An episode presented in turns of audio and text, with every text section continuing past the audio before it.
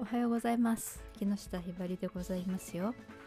毎週ね台本書いて収録して配信してるとなんかすごい疲れたりするとさすぐできなくなるからやっぱりある程度取りためた？としても毎週ちゃんと配信できた方がいいのかな？って最近悩んでる。まあ悩んでるというかそうしようと思って台本をね書き溜めている。もう悩んでなかった。ごめんごめん。この台本をね書いている当時はね悩んでたみたい。なんかなんだろうね。なんかねそのなんだろう逆の立場で自分が誰かを推してる立場例えば自分の推しがねなんか毎週例えば何でもいいよ YouTube あげますとか毎週1本今までのライブの映像出しますとかそういうのなんかさ別に今までのでもいいからさ毎週ちゃんと出してくれたら嬉しいじゃん。って思ってなんかなんですかね。まあ、自分のその何か一つのことを計測するっていうその習慣づけとしてもそうだしその間に合わせるためにこう事前にちゃんと前々からこうギリギリになってね準備するんじゃなくてそろそろねギリギリがダメだということがね大人になったのかね分かってきた。ギリギリは良くない。よ本当にギリギリは良くない。みんなやめろ。ギリギリで生活してる人がいたらマジでやめた方がいい。余裕を持て。いいな。余裕を持つんだぞ。余裕がなくなるとな。すぐイライラして人に当たったりするからな。気をつけろよ。というわけであの取りためようと思います。はい。まあなんか別に何ですかすごい重要な話とかあこれどうしても話したいって思ったら配信の順番入れ替えればいいだけの話だからね。あんまり難しく考えないでね。ちゃんと毎週毎週投稿しようって思ってっていうまあそれだけの話でございます。そんなことはどうでもいいんだよ。あの前回かな話したさあの出産したこの話の続きをしようと思って。あのね名前が決まったって連絡が来たの。なんかね中性的ですごい涼しげな名前だなって自分はそれを見て漢字を送ってくれて。で漢字と読みか送ってくれて名前決まったよって。ああすごい。中性的でいいねっていう話をしてね、まあ、そういうの意識してつけたんだって言ってたけどね。すごい今っぽい感じのねエモいっていう感じ感じのねそう雰囲気のエモエモしい感じのねどういうことだよ。もうその若者言葉全くわかんない。ごめん。Now で止まったからね。むしろなんかちょっと解雇主義っぽくなってるような気がしなくもないけどまあそれは置いておいてなんかねあの2人目もありかなってもうすでに思ってるってその子がね言ってて。なんかいいね。少子高齢化社会だしね。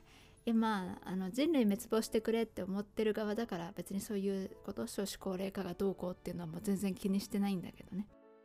名前ね飼い猫の名前とか大体自分がつけたんだけどそうかな。2番目の子。3番目の子。4子。うん多分一番上の子が茶色いからチャーちゃんっていつの間にか呼ばれるようになってそれ以外の子自分でつけたかもしれない。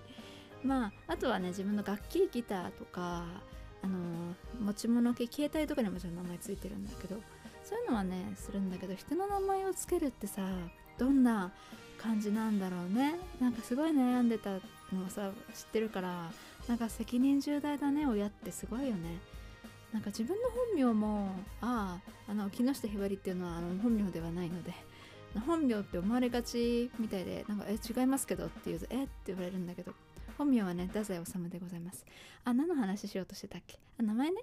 名前名前。そう自分の本名のことも親に尋ねたことがあるしなんか名前ってさなんだか特別なものだよねって思う、まあ、本名もこのひばりっていう名前もね太宰治もねひばりって名前も別にまあ何の変哲もないものなんですけれどもね。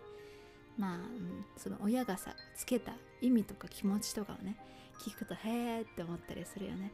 なんかこう気になった人は自分の親とかにね。でもこの俺の名前ってさって聞いてみるのもたまには楽しいんじゃないですか。まあ聞いたことあるかもしれないけどね。さて今日の話題は「眠れない夜どうする?」です。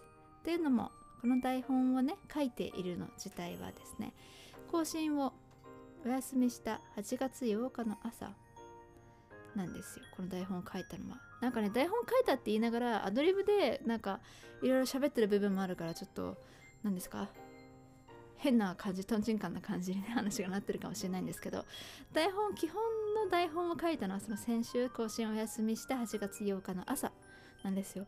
まさにその眠れなくてその夜食とお夜食と朝ごはんとしてあのブルダックなんとかをね食べた後にこの台本は大まかにねバッとお筋を書いたんですが。でまあその朝の5時頃なんだけどちょっと面倒くさくなるからあのその説明的なのをね省いて普通に台本に書かれたことをそのまま話をするけれど。まあいつもならね配信されている時間ですね朝の5時。あの最近ね本当に夜眠れない日が増えてしまって。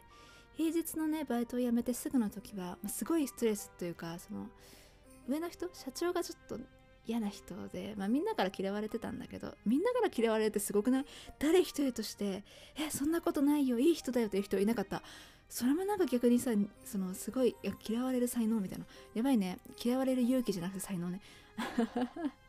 そういうのとそういう人と一緒にいてその人がすごい嫌でちょっとね具合悪くなっちゃったりとか落ち込んだりとかすごいひどかったからまあそれでちょっとやめたんだけど、まあ、ストレス溜まってねあの、寝れないのはね仕事辞めたすぐの時は仕方ないかなって。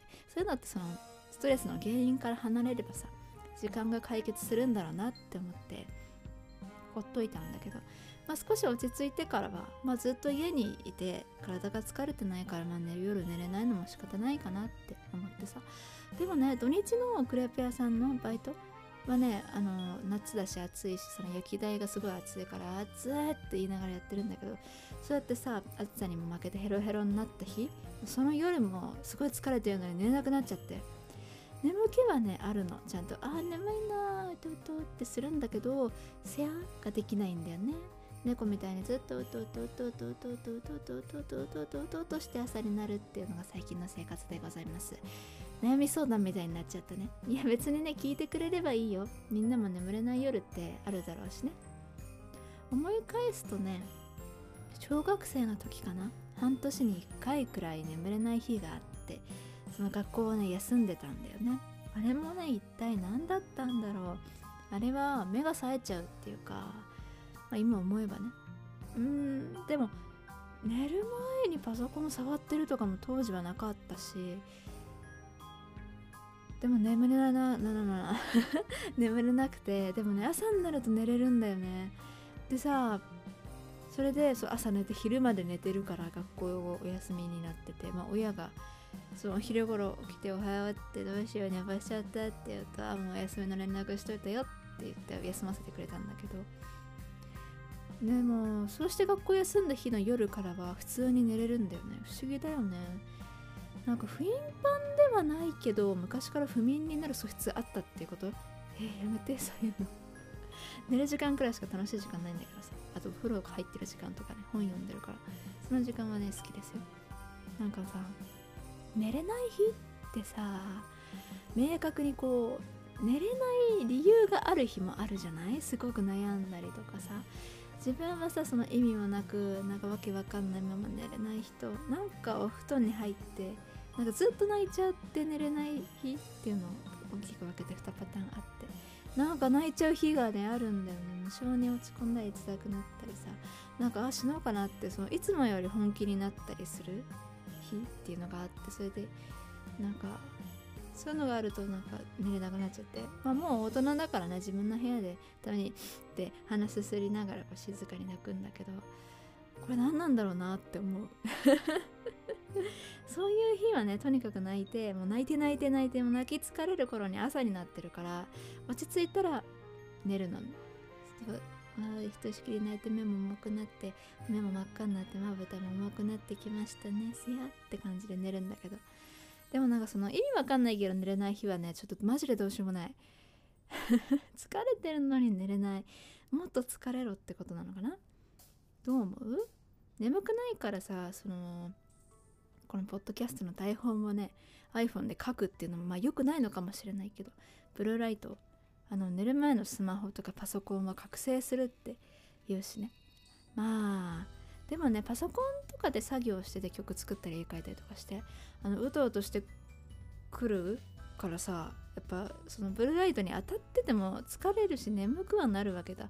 でもそれでもお布団入るのにやっぱ寝れないんだよねいざお布団に行くとね。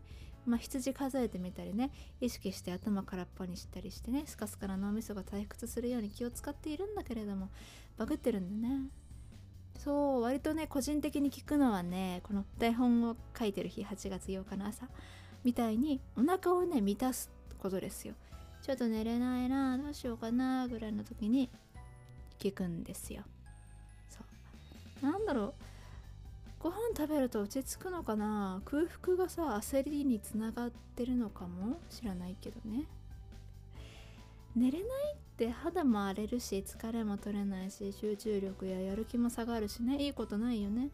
大人になるにつれてさ徹夜するのもさしんどくなったっていうかさ最近意図してこう徹夜することもなくなった。もう徹夜するくらいだったら諦めちゃう。おい少しは粘れ。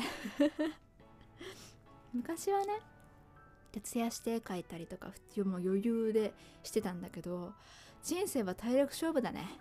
どれだけ体が強いかでも変わるなって思って大人になればなるほど分かるし一番分かるようになったのはね絵描いたり音楽っていうのを何だろう前よりもなんだろうちゃんとやるっていうか、まあ、音楽で言ったらオリジナル曲を作り始めてからライブ活動を始めてからとかね絵で言ったらアニメを高校の時に描いてた時とかかもしれないね。もうマジ体は大事にしなくちゃって思って体力はつけとかなきゃあかんっていうのはね。まあちょっと今も体力全然ないんだけど。自分の中から出てくるもの作り出すものが不健康でも病んでてもでも何でもいいけどその作ってる本人の体そのものはもう健康であった方がいい。風邪ひいたりするとさいつも元気なことのありがたさっていうのが本当にわかるしね。風邪ひいたら歌も歌えないしさ熱出たら絵とか描けないしああいつもの暇つぶしができないってこんなに人生退屈なんだなって。人生暇すぎて創作でもしないとやってらんねえなって思ってるから、まあ、それやそれができなかったら暇なんですけどね。趣味とかさ生きる上で絶対に必要なもの以外じゃん？趣味とかってさ。まあ、人生の彩り的なやつじゃないと思うんだよね趣味っていうのは。人生の空白を埋めるためのものだと思うんだ。